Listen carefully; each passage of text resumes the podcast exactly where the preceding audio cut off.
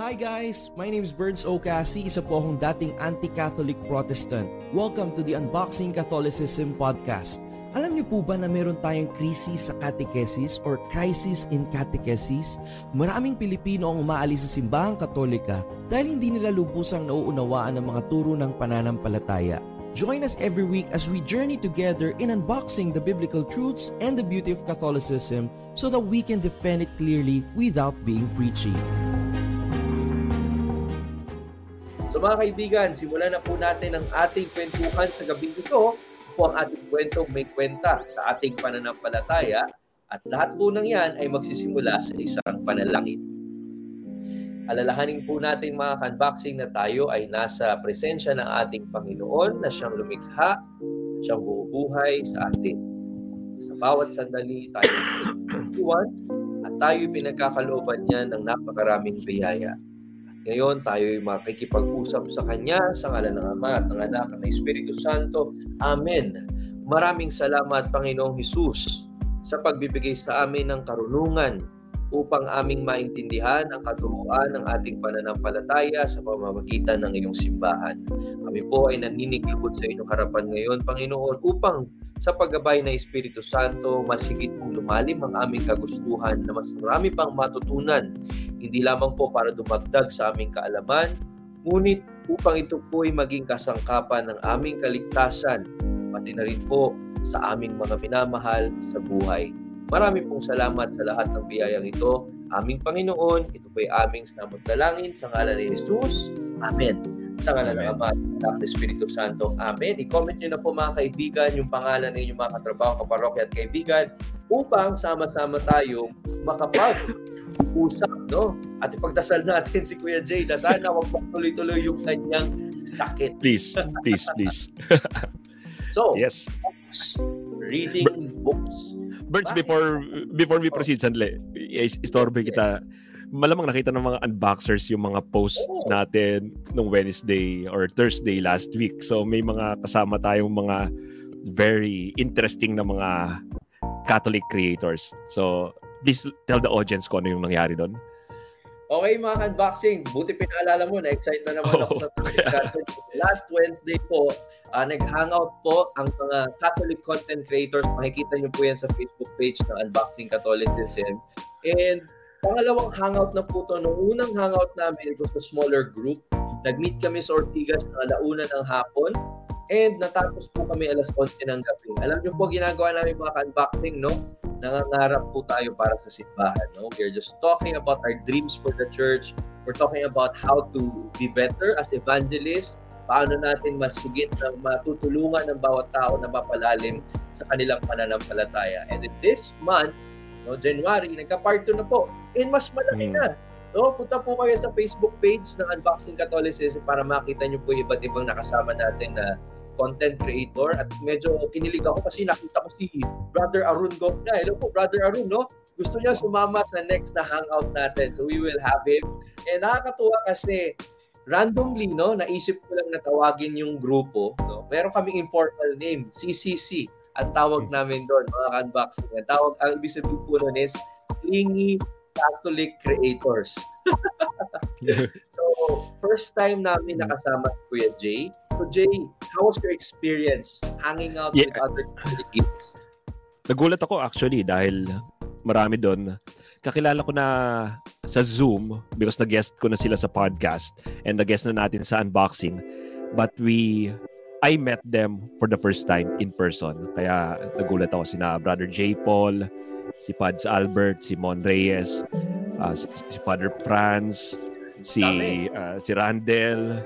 So we we ako I I talked to them dito sa ano sa online.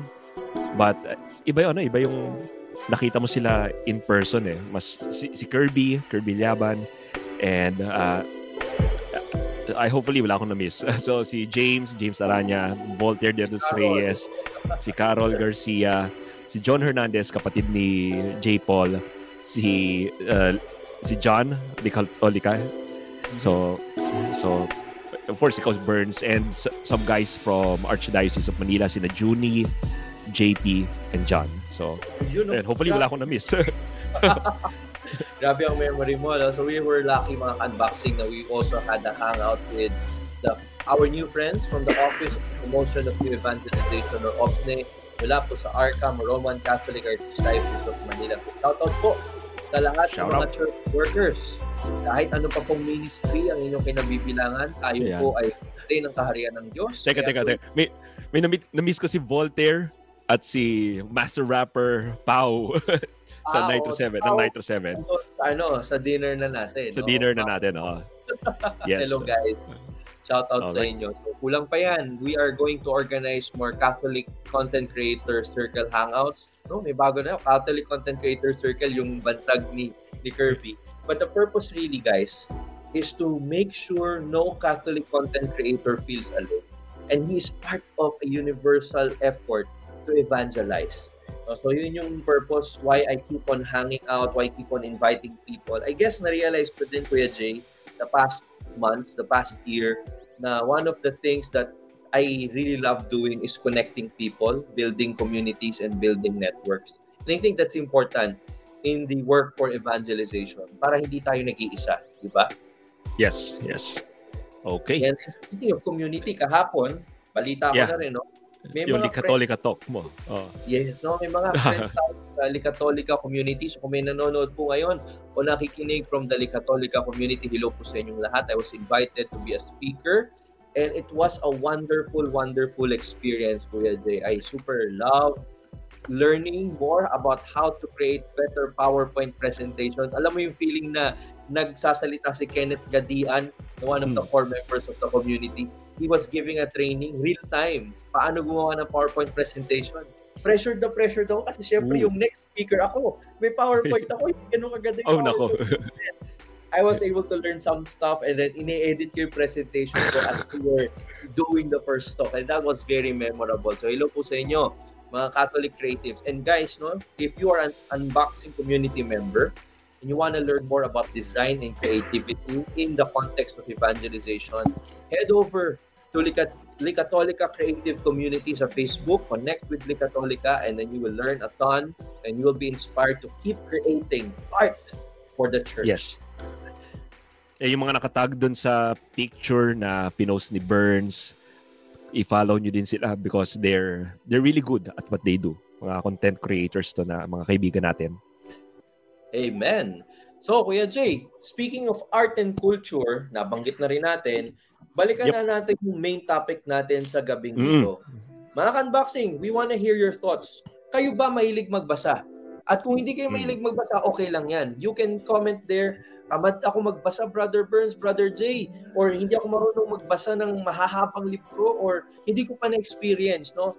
And we also wanna know, what are the top five books no, na marirecommend ninyo Oo. sa mga unboxers. Comment kayo guys and if you are listening on the podcast, please make sure that you have also subscribed to Unboxing Catholicism lalo na po sa mga nasa YouTube. Kung gusto niyo na po ng mga Catholic content dito sa Pilipinas, please like, share, and subscribe. And click the bell button so you won't miss anything.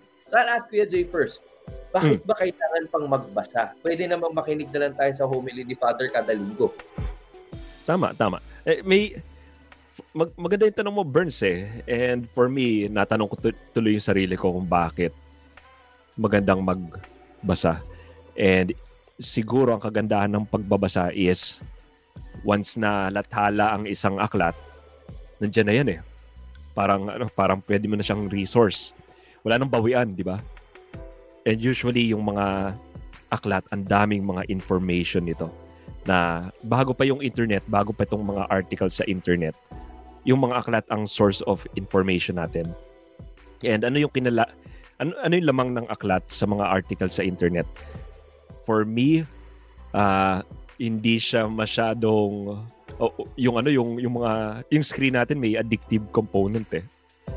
'Di ba? Parang medyo kapag nagbabasa ka sa screen, meron siyang ano parang nagkakaroon ka ng dopamine kick. And not to say na masamang magkaroon ng dopamine kick sa pagbabasa, pero parang when you read articles sa internet, parang minsan ano, parang hindi naman siya ganun ka-scholarly written like yung mga books. And parang you'll end up parang scrolling. Ngay- Ngayon, mapapansin mo yung mga website, walang hangganan yung ano, mag-scroll ka mag-scroll ka ng scroll pero walang walang baba, 'di ba? Parang dire-diretso lang. So I, I think reading is important dahil maganda siyang source ng ano ng information para sa mga tao pag at the end of their life ano eh parang minsan kung konti lang nabasa mong libro, may iba sinasabi na sana marami pa akong mabasang libro. Tapos kung marami ka namang nabasang libro, parang iniisip nila parang ano, so sana mas marami pa akong mabasang libro. Tapos kung sobrang dami mo ng nabasang libro, alam mo yung kung ano pa yung namimiss mo dahil ang dami pang mga libro na hindi mo pa nababasa. So yun yung ano, yun yung uh, tingin ko bakit kailangan mo basa. Dahil magandang source ito ng information ang mga aklat. All right. Thank you, Kuya Jay. That was a very good first salvo for our show tonight. uh, needless to say, mga unboxing, mas pinag-isipan yung pagsusulat mm-hmm.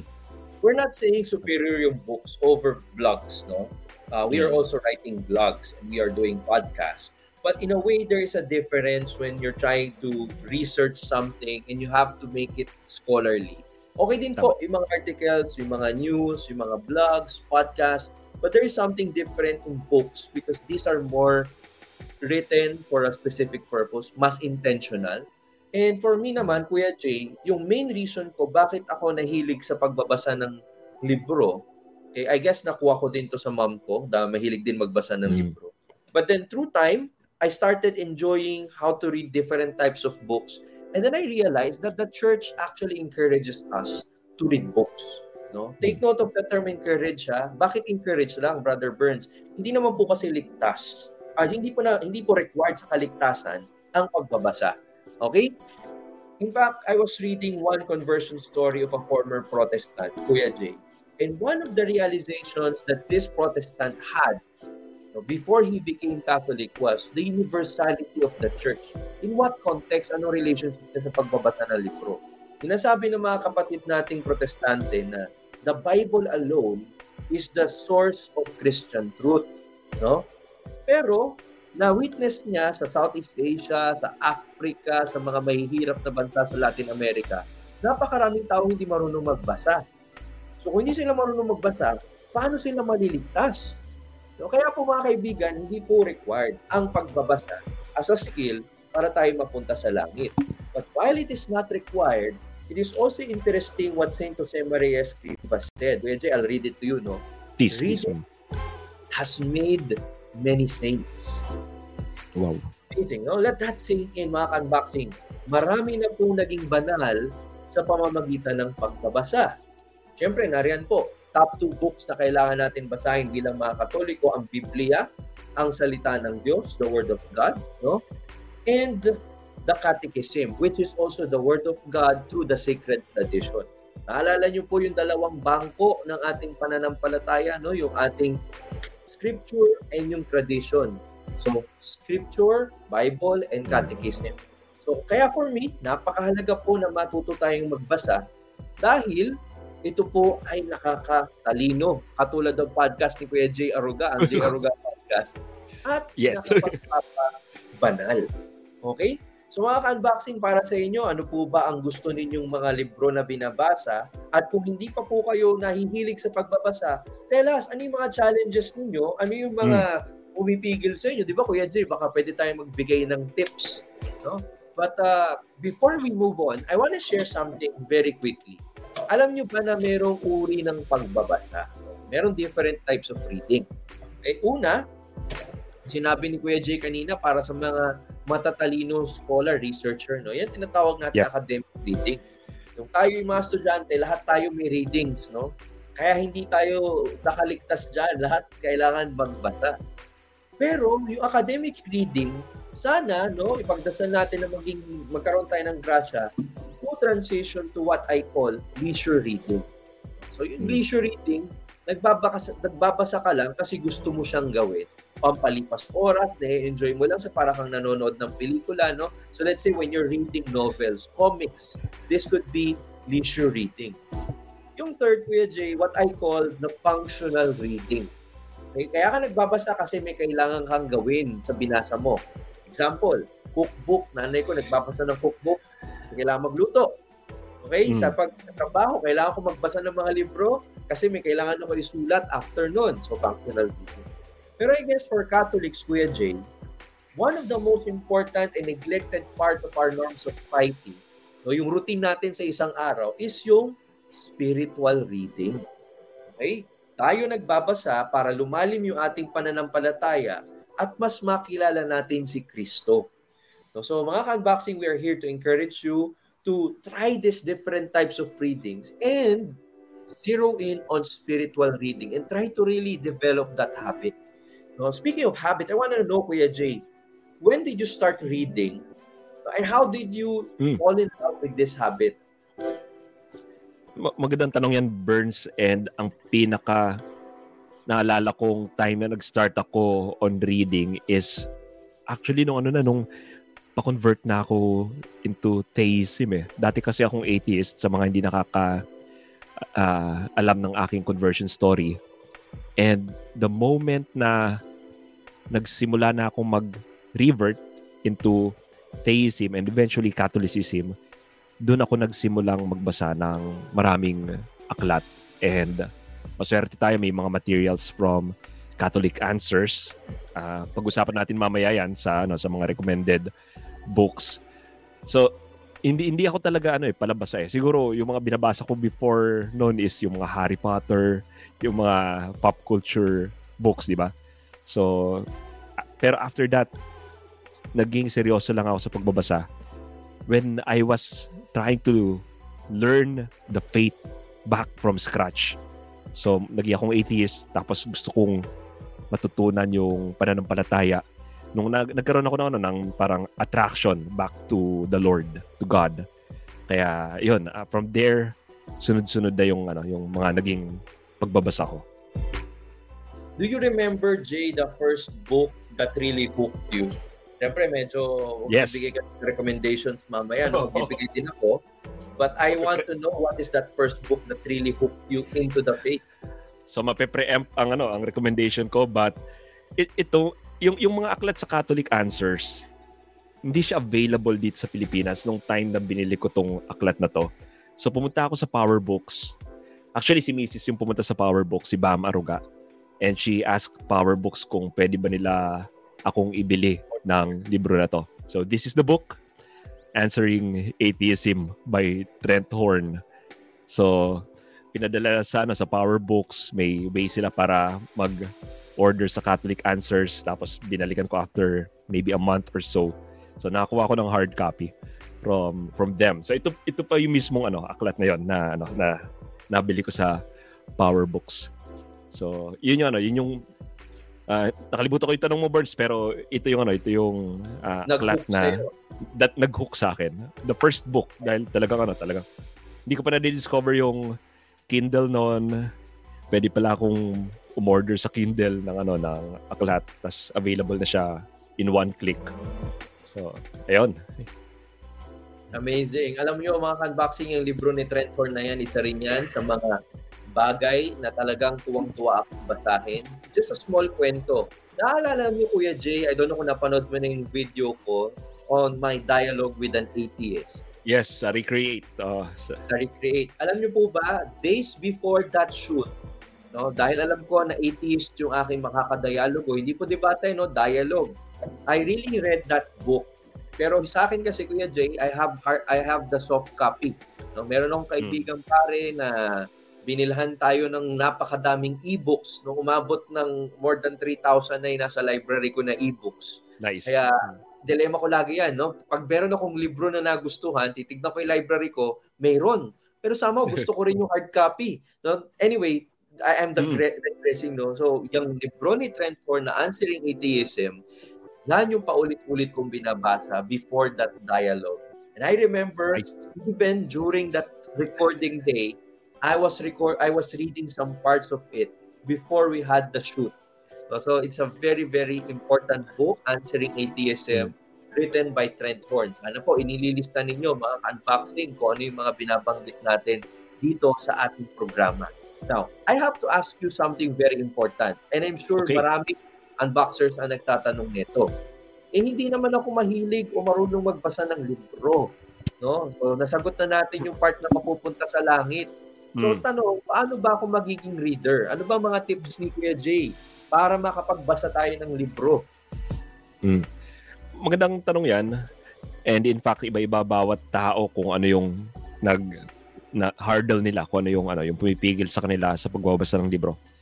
I, I think yung iba is parang nadidisappoint kapag nakita ng aklat na mahaba. Parang never pa sila naka oh, never pa sila nakapag never pa sila nakabasa ng aklat na makapal, di ba? Tapos once nakapag natapos na yung isang makapal na aklat, eh parang achievement na yun, di ba? So siguro ah mag- magbibigay ako ng tips ko and Burns I, I know may mga tips ka rin. Ah, yung yung tip ko is galing ito kay ano kay Mark Manson na siya yung nagsulat ng aklat na The Subtle Art of Not Giving an F.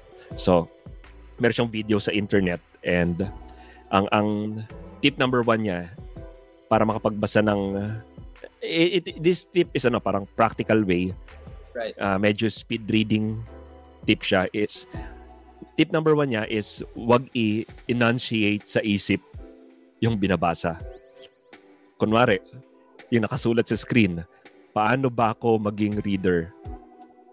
Pwede mo naman siyang basahin sa isip mo nang hindi mo binibigkas sa isip mo yung yung mga salita. So that's one way. Pwedeng practicein yan and in no time medyo medyo mapapabilis yung pagbas- pagbabasa mo.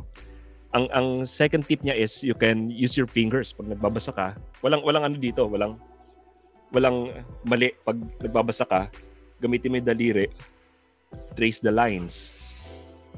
And the reason na nakakatulong ito is yung mga yung mata natin hindi na hindi niya kayang bumalik sa ano eh sa sa Right. start nung nung ano nung nung nung line automatically. Medyo nahihirapan siya and nakakabagal ng pagbabasa ito.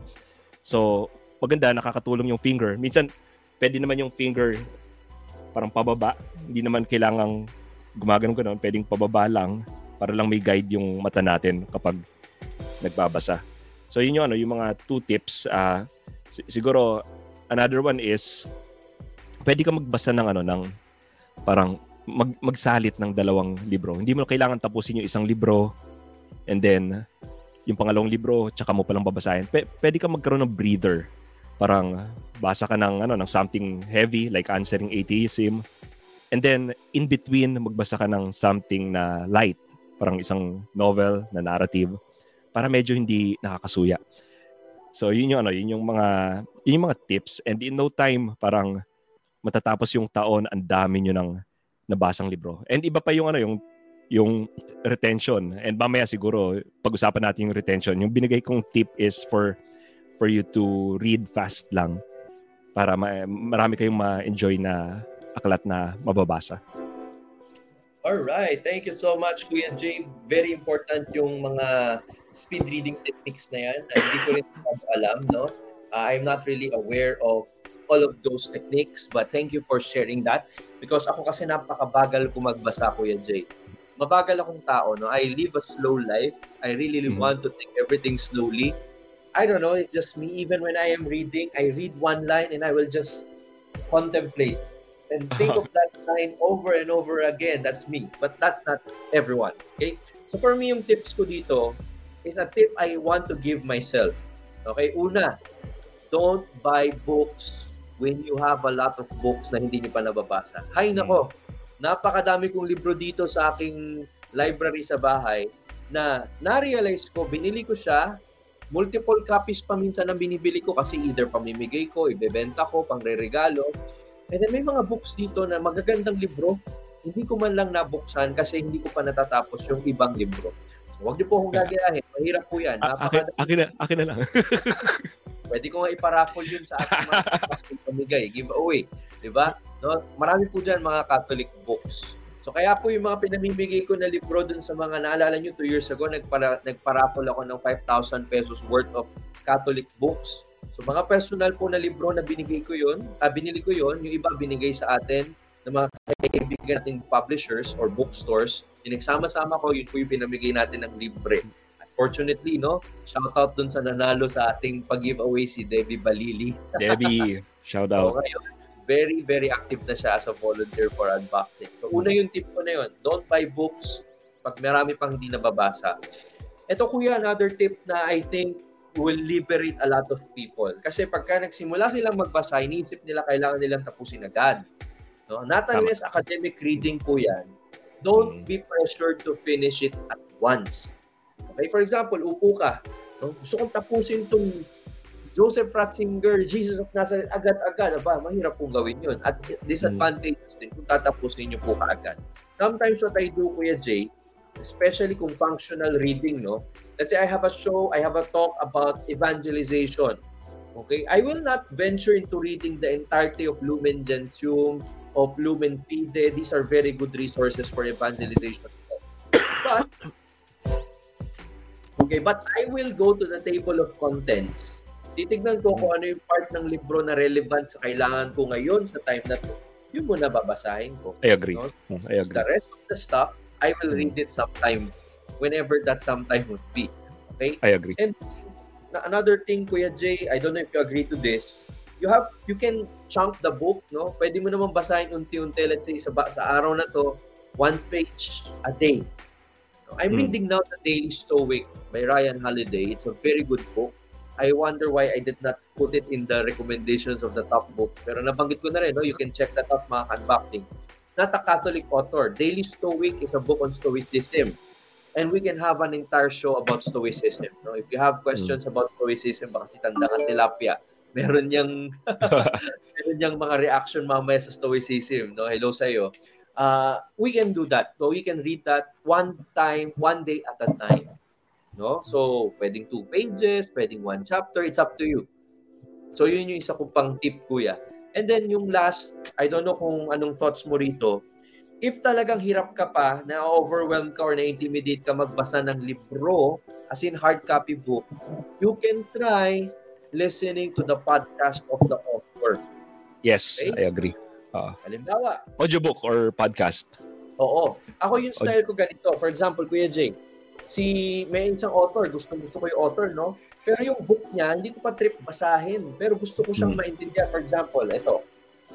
Okay? This is another very good book that I really love. Again, this is not about Catholicism, but this is one of my favorites. It's called The 4-Hour Work Week. It's about entrepreneurship, personal finance, and, you know, personal development. So I wanted to read this book, pero na-overwhelm ako ng una. So, ang ginawa ko mga unboxing, I listened to the podcast of the author. Noong narinig ko na okay talaga, gustong gusto ko na tong book na to. I still didn't buy the book. I listened to the audiobook. Okay? Kasi may mga audiobook pala sa YouTube, eh, minsan free. Also, I listened to the sample of the audiobook and then when I decided, okay, maganda to, I decided to buy the book. So yun, some practical tips. Kuya, may dadagdag ka? Oh yeah, uh, sa mga narrative books. So nabanggit ko kanina instead of enunciating the the words or reciting the words sa isip mo, what you can do sa mga na- narrative books is imagine niyo na lang yung mga pangyari. Tsaka yung mga dinidescribe. Because i- i- i- in that way, ma ma madidinig nyo yung ano yung ma, ah, makikita nyo sa isip nyo yung yung nangyari. So yun yung ano, yun yung may dadagdag ko. And aside from that, yung retention yung ano yung yung problema natin, 'di ba? So what I do is what ang ang nakakatulong sa akin sa retention is ginagawan ko siya ng episode sa podcast or yun yung ginagawa ko. Parang uh, share ko sa inyo yung nabasa ko and at the same time nakakatulong siya sa retention. Uh, kung hindi naman kayo nagpa-podcast, of course, hindi naman lahat nagpa-podcast. Ikwento nyo yung natutunan nyo dun sa taong kakilala nyo. And partly kaya hindi natin nare-retain yung ano, yung yung nabasa natin sa libro is hindi natin sinasabuhay yung nabasa natin eh. Kaya one reason na makakatulong sa sa pagre-retain is isa buhay natin yung ano yung nabasa natin, 'di ba? Parang kung self-help book yung binabasa nyo, ah ang maaari mong gawin is isa buhay mo yun, ano, yung tinuturo dun sa aklat. And that way, mariretain sa inyo yung learnings dun sa sa book. So, Okay. Yeah, I, I, I agree. I agree sa podcast and audiobooks. I, Yes. I, I also do that. And ay minsan nga pag ano pag nakikinig ako ng audiobook sa sakyan, sa sasakyan ang ang problema ko lang is ano eh. Humihinto ako sa gilid ng kalsada para i-highlight yung mga gandang sinabi doon. Parang, oy, ang ganda ng sinabi niya. Tapos hindi ako, ihinto ako sa gilid ng ano ng gas station para i-highlight yung ano yung sinabi niya. Doon sa ano kasi usually pag may audiobook ako bumibili rin ako sa Kindle nung aklat na yon. Parang pair siya dahil ano. ah, parang gusto rin siya talagang basahin at ma-highlight. So there. Right, mga kanboxing sa technology natin ngayon, meron ding tinatawag na book summary service. I am a huge fan of this uh, app called Blinkist. Okay, yung Blinkist, ito po yung isang app kung saan madadownload ninyo ito. Okay, may bayad nga lang po, no? Pero it's up to you kung gusto niyo ito gamitin. May mga free alternatives din naman. But Blinkist is an audio summary service. Let's say you want to read a very interesting non-fiction book where you want to know the, the key ideas. You don't have the time yet to read the entire thing and you want to know if it's worth reading. So, pwedeng gamitin ang Blinkist. It's an app. You can download it. You can try it, I think, for 14 days. If you think it's worth it, then go for it. If not, okay lang. Mag-YouTube po kayo. Napakadaming summaries dyan. Napakaraming podcast about that book na libre. Okay. So, Blinkist. Now, question, bago natin ibigay yung mga Catholic books recommendation or mga books na i-recommend natin sa ating mga Catholic friends, dapat Mm. bang Catholic books lang ang babasahin natin? Paano yung Harry Potter? Eh, meron sorcery doon. Jay, paano yan? Bawal bang magbasa mga Katoliko niyan? Uh, may iba-ibang ano, school of thought sa Harry Potter and as long as uh, I think nasa ano nasa foundation ng ano nung nung nagbabasa kung kung yung strong yung foundation niya. Same din sa ano sa kunwari pag nanood ka ng ng horror movie. ah minsan parang masyadong gory. Pero syempre may limit sa panonood ng horror movie. Dahil kunwari pag talagang blasphemous na yung ano yung eksena, a- ako ano eh may may may may TV series sa Netflix na hininto ko sa gitna dahil parang nagiging blasphemous na siya eh. Parang kailangan ano medyo una kailangan may matinding foundation ka sa iyong faith and kung may matinding foundation ka at least hindi ka matitinag. And that goes for ano for other books as well. Hindi lang naman Harry Potter. Minsan kapag nagbasa ka ng Protestant books or books na ginawa ng isang atheist, nandyan pa rin yung danger eh. Kaya aga yung ano yung strong foundation, spiritual foundation and intellectual foundation sa sa ano sa inyong sarili bago ka magbasa ng mga aklat na ito. And kung yung anak mo siya yung nagbabasa ng Harry Potter, at least i-explain mo sa kanila na parang ah, fiction lang siya. Gawa lang siya ng fiction and explain mo sa kanya na huwag kang mag-dwell into witchcraft and sorcery. So, that's how I would uh, attack it. Right. Thank you so much for your perspective. Mga unboxing, alam niyo po ba, bago ang 1966, may tinatawag po tayong Index Liborum Prohibitorum. Ito po yung mga libro na ipinagbabawal na basahin ng mga Katoliko. Sapagkat, katulad nga na sinabi ni Jay, may mga blasphemous content o mga bagay na hindi naaayon sa ating pananampalataya. Ngunit, nung after the Second Vatican Council, ito po ay tinigil na ng ating pananampalataya ng ating simbahan dahil binigyan ng pagtitiwala ang mga tao na gamitin ng kanilang kalayaan at ang kanilang pananampalataya at kaalaman sa turo ng simbahan. Hindi po ibig sabihin na ito na lahat na lang i-consume natin, no? Because if lahat na lang, pati pornography nga, ay pwedeng panoorin at basahin ng mga tao. Pero alam naman po natin hindi ito nakabubuti sa ating pananampalataya. Bagaman hindi po tayo binagbabawalan ng ating simbahan na basahin ang mga libro na hindi sinulat na sinulat ng mga hindi naman katoliko, tayo po ay binapaalalahanan na siguraduhin na ang mga aklat na ating binabasa ay nagsasabi pa rin ng katotohanan, hindi kasinungalingan, at kahit ito po ay hindi tungkol sa Diyos, ito ay nakapagpapabuti sa ating asal bilang mga tao. At pangatlo, ito po ay nagbibigay ng inspirasyon sa atin upang higit pa nating kilalanin ang Panginoon o ang katotohanan na dinadala sa atin ng ating pananampalataya. mamaya sa mga book recommendations natin, no? Marami po kami or baka ako lang ang may sasabihin na na non-Catholic books, no?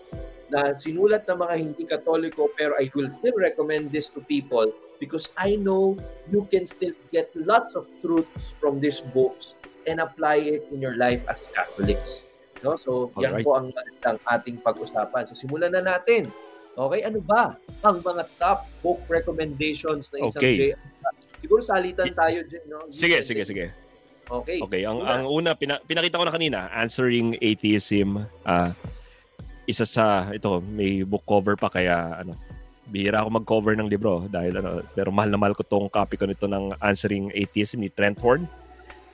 Nakatulong siya sa aking reversion to to theism and isa itong ano, isa itong aklat na makakapag equip sa iyo kung kunwari meron kang ah, secular or atheist friend sa or family member or atheist friend ah, tinuturo niya dito kung bakit hindi consistent yung moral relativism. Ibig sabihin Right. walang tama at mali. Lahat ay parang lahat ay pwedeng magbigay ng kanyang sariling opinion sa kung ano ang tama at mali. So medyo parang hindi siya no hindi siya sound na na logic. So tinuruan tayo ni Trent Horn kung paano i ano yun i sagutin yon. Aside from that, meron ding mga ah, iba't ibang arguments yung like yung argument from from yung cosmological ad- argument tsaka argument from design. So ayun, ah it's a highly recommended book lalo na sa pag nag-start pa lang kayo. Usually from scratch eh yung pag ano, pagbabalik sa pananampalataya. And kung from scratch, itong Answering Atheism ang book na ma-recommend ako sa sa inyo. Welcome to the new season of Love Connect podcast with The Kosho. Hi, we're Drews and Love Kosho, marriage coaches and award-winning book authors. Thank you for making us part of your journey. Through our podcast episodes, we will teach you the steps and skills to communicate better, Stay connected through seasons and restore relationships after a conflict. Are you ready? Then let's go and grow. New episodes every Thursday. powered by the Abundance Network. Okay. Amen. So, thank you so much. Answering atheism, I also recommend that to anyone who wants to defend the faith clearly without being preachy. So, ako naman ang bibigay ng aking top 5. Again, this is not in order of importance. Sabi ko kay Jay kanina, I will just give my recommendations based on uh, based on the time I've read it. No? So, una, it's not a Catholic book, but it's a self-development book that I think all Catholics should read. And in fact, it's written by a Mormon. Alam mo ba kung anong libro to, Kuya Jay? Ano yan? Sige nga, ma-surpresa ako dyan ah. Ayan. Seven Ah, Habits yes. of Highly Agree. Effective People by Stephen agree. R. Agree. Third year high school po ako mga ka-unboxing nung una ko tong binasa.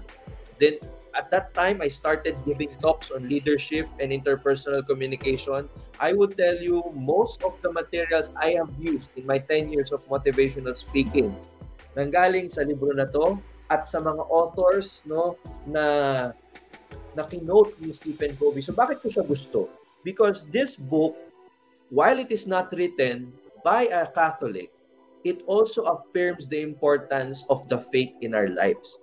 So kaya po siya tinawag na Seven Habits of Highly Effective People kasi po ito pong libro na ito ang makakatulong sa atin para mas maging epektibo sa ating trabaho at sa pakikitungo natin sa ating kapwa. Eh di ba Jay, mahalaga naman sa ating mga katikista, mga ebanghilista, mga tagapagsalita ng salita ng Diyos o tagapagturo ng salita ng Diyos na maging epektibo bilang isang tao. At maganda dito, meron pong seven habits na sinasabi dito. Yung unang habit, be proactive. Kailangan tayo yung mag-take charge no sa ating buhay. Nabasa mo na ba itong libro na to kaya Jerry? Familiar with this? one? Yes, familiar ako sa Seven Habits of Highly Effective People. And I highly recommend that as well. Uh, Di ba? So, pa- pasadahan natin, mabilis na, no? Be sige, proactive. go ahead. Be responsible with your choices. Hindi yung sisisihin natin yung ibang tao kung merong hindi nangyayaring tama sa ating buhay. For example, no? Hindi tayo nag-prepare sa ating catechism classes tapos biglang sisisihin natin yung ibang tao sa simbahan. Eh kasi si Father naman, hindi kami binigyan ng outline a week before. No, eh, pwede naman nating paghandaan ng ating sarili. No? Second is begin with the end in mind. Marunong ba tayo magkaroon ng sarili nating personal mission statement? No, alam nyo, mga ka-unboxing, itong Seven Habits, it's also a talk that I give to parishes and organizations before.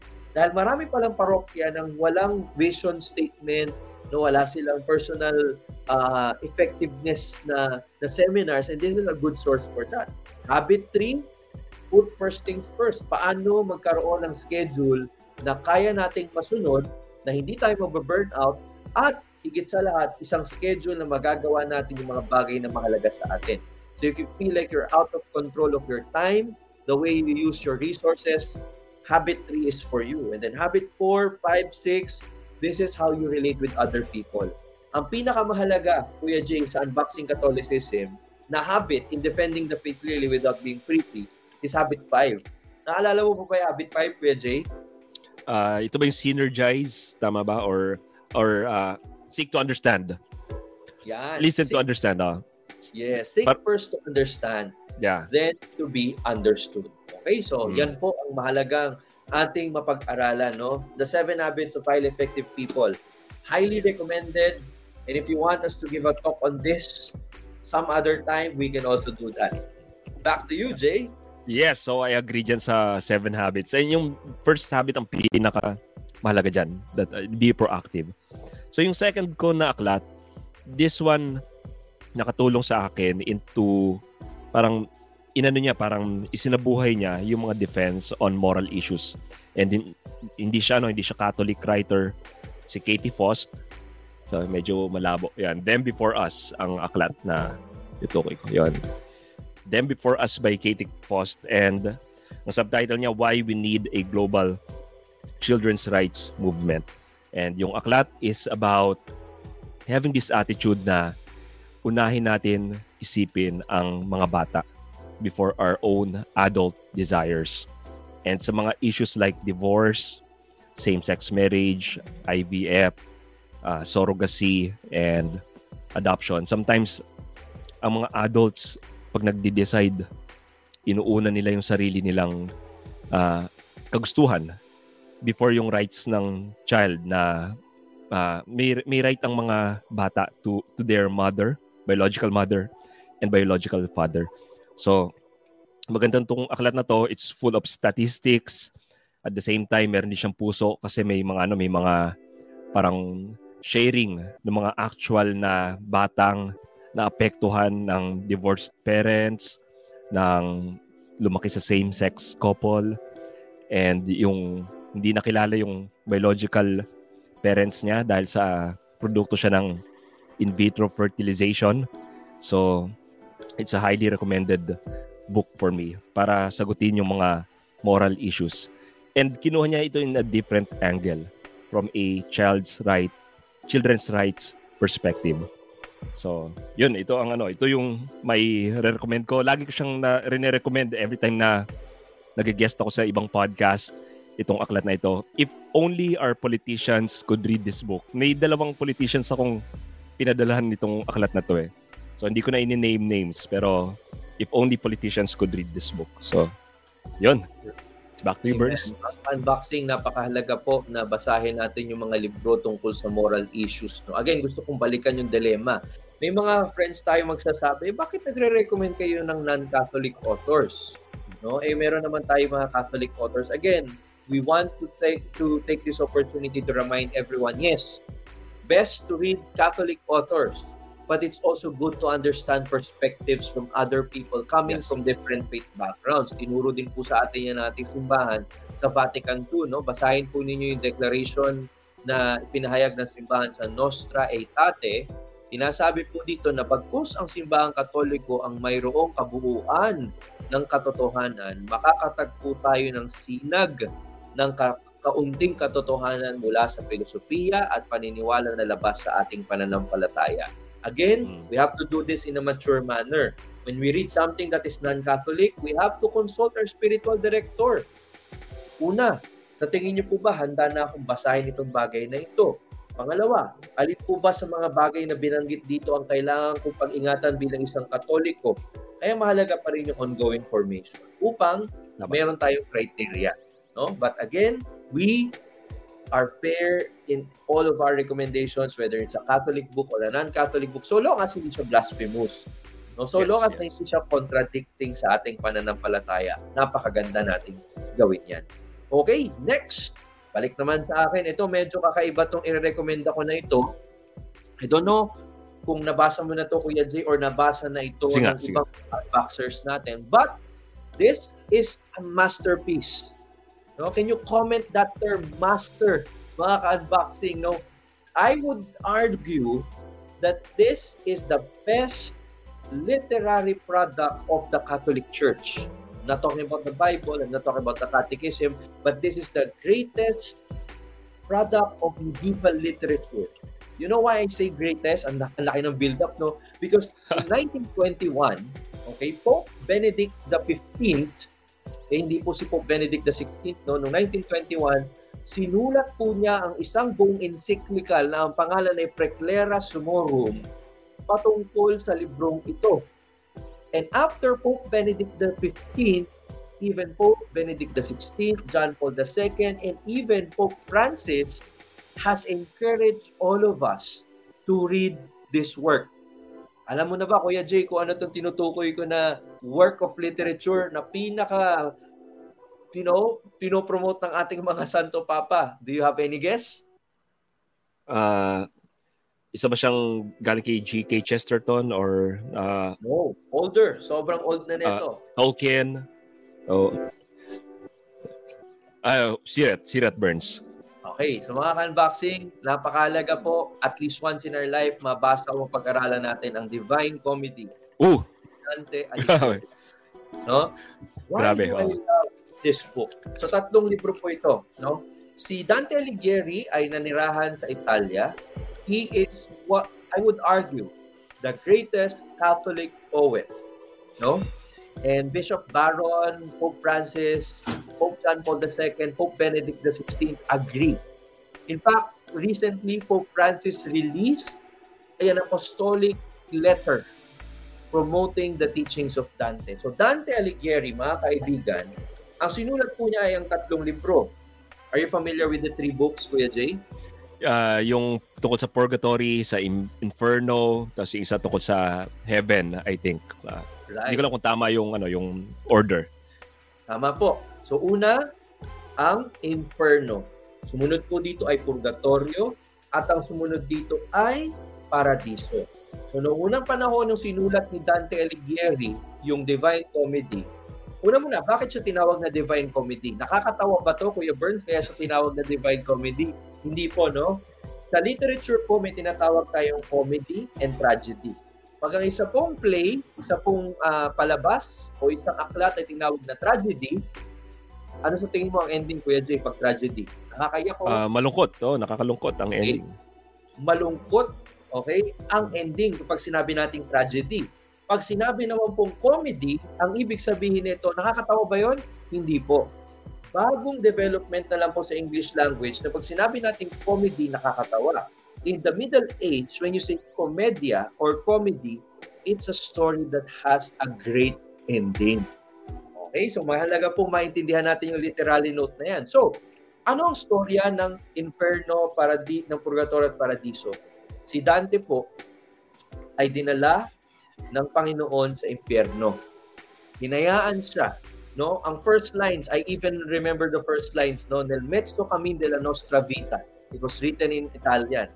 Ah, when I am halfway in our life's journey, I came into a forest which is dense and difficult, which even in recall renews my fear. So those are the first lines of Dante.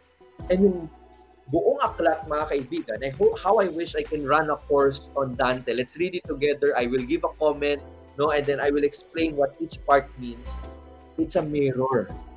Isa po itong salamin kung paano ang isang tao ay nagkakaroon ng kasalanan at kung paano ang isang tao ay inililigtas ng Diyos sa pamamagitan ng kanyang grasya. So makikita po natin si Dante sa Inferno, pinuntahan niya yung nine circles of hell. No? Iba-ibang parusa ang nakikita niya sa bawat kasalanan. Nakikita niya doon kung paano pinarusahan Kuya Jay yung mga kaluluwa sa seven capital sins. No? And then doon, very interesting, Dahil may tour guide si Dante sa hell. Hulaan mo kung sino ang tour guide. Ah, sino? Sino Burns? Okay, it's Virgil. Virgil is one of the Greek Mm. poets. No? So bakit biglang nilagay ni, Dan- ni Dante si, si Virgil doon?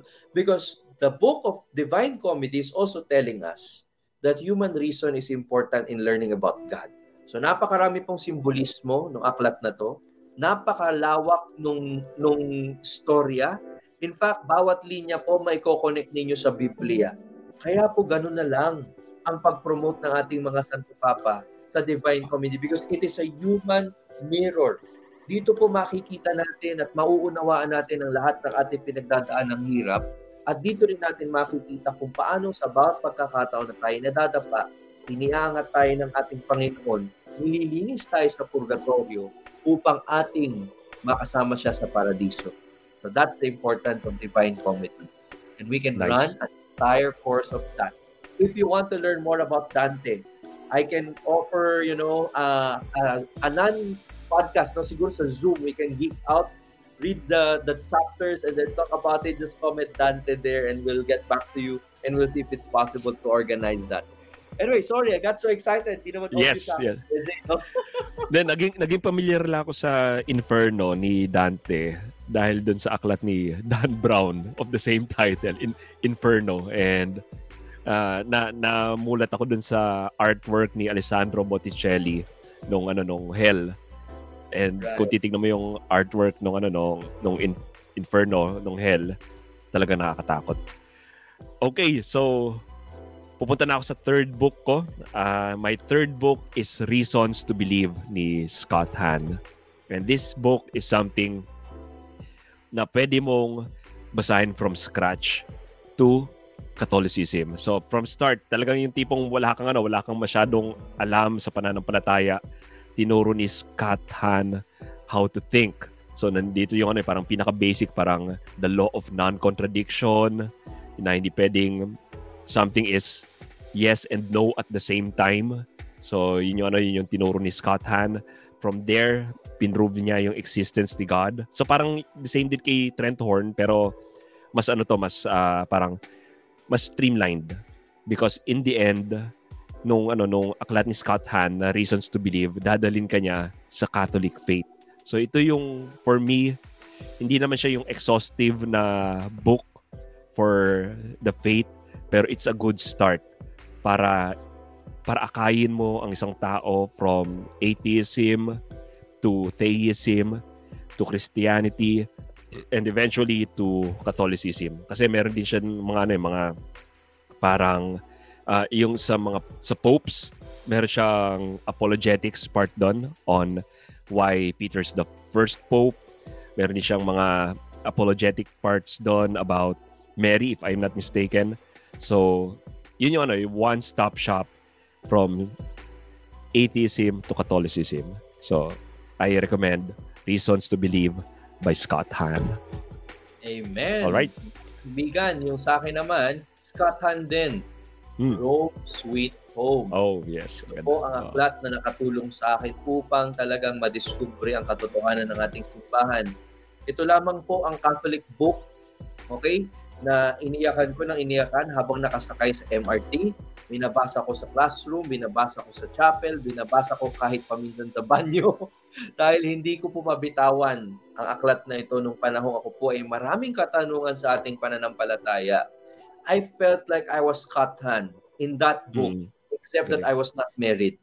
You know, I had a, I had the same questions, I had the same thoughts.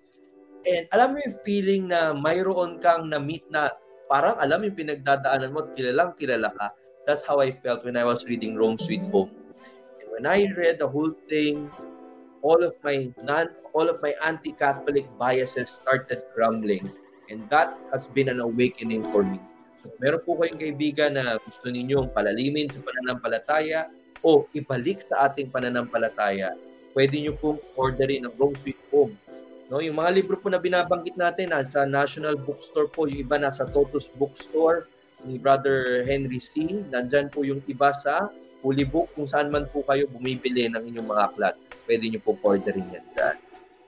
Back to you, Kuya Jay. Ano All right. So yung pang-apat na aklat ko is uh, You Can Understand the Bible by Peter Kreeft. And nag-take lang tayo ng 40 plus episodes sa Bible uh, last year up until last uh, week. Uh, pero si Peter Kreeft meron din siyang sariling version ng ano ng parang uh, Catholic exegesis ng bawat aklat sa Bible. And in-explain ni Peter Kreeft dito kung para saan ba yung bawat aklat ng Bible. So, in line dun sa ginawa nating unboxing the Bible, pwedeng mag-pause kayo and basahin nyo yung, ano, yung bawat chapter ni Peter Kreeft on each book of the Bible. So, meron dito yung Genesis up to Revelation. So, ilan sa mga shinare ko sa Unboxing the Bible, nakuha ko din dito sa aklat na ito ni Peter Kreeft. So, kung gusto nyong malaman yung summary ng isang aklat sa Bible, you just go to this book by Peter Kreeft and ayun, ma makikita niyo na kung ano yung gist ng aklat. So, you can understand the Bible by Peter Kreeft. Okay, Burns? Amen. Amen. So mga kaibigan, for me, the next book, I have been mentioning this in the show, The Name of God is Mercy by Pope Francis. This is the key to understanding who Pope Francis is. Napakadami ko pong notes dito sa aklat na ito. And this is how one can develop the heart to defend the faith clearly without being preachy. I am so blessed that unboxing Catholicism started in the pontificate of Pope Francis. And you know, Kuya Jay, whenever I read all the works of the Pope, pag tinignan niyo po itong likod ko, puro biographies po ng Santo Papa natin yan. I read all of his encyclicals, his exhortations, and I just really want to encourage you, if we want to serve the church at such a time as this, let us try to acquire the mind of the church through the mind of the magisterium. And who is heading the magisterium now? The Pope. And the Pope is telling us the name of God is mercy. Let's have more compassion in our evangelization. This book is so beautiful. I hope you can read it. Okay? So, back to you, Kuya Jay.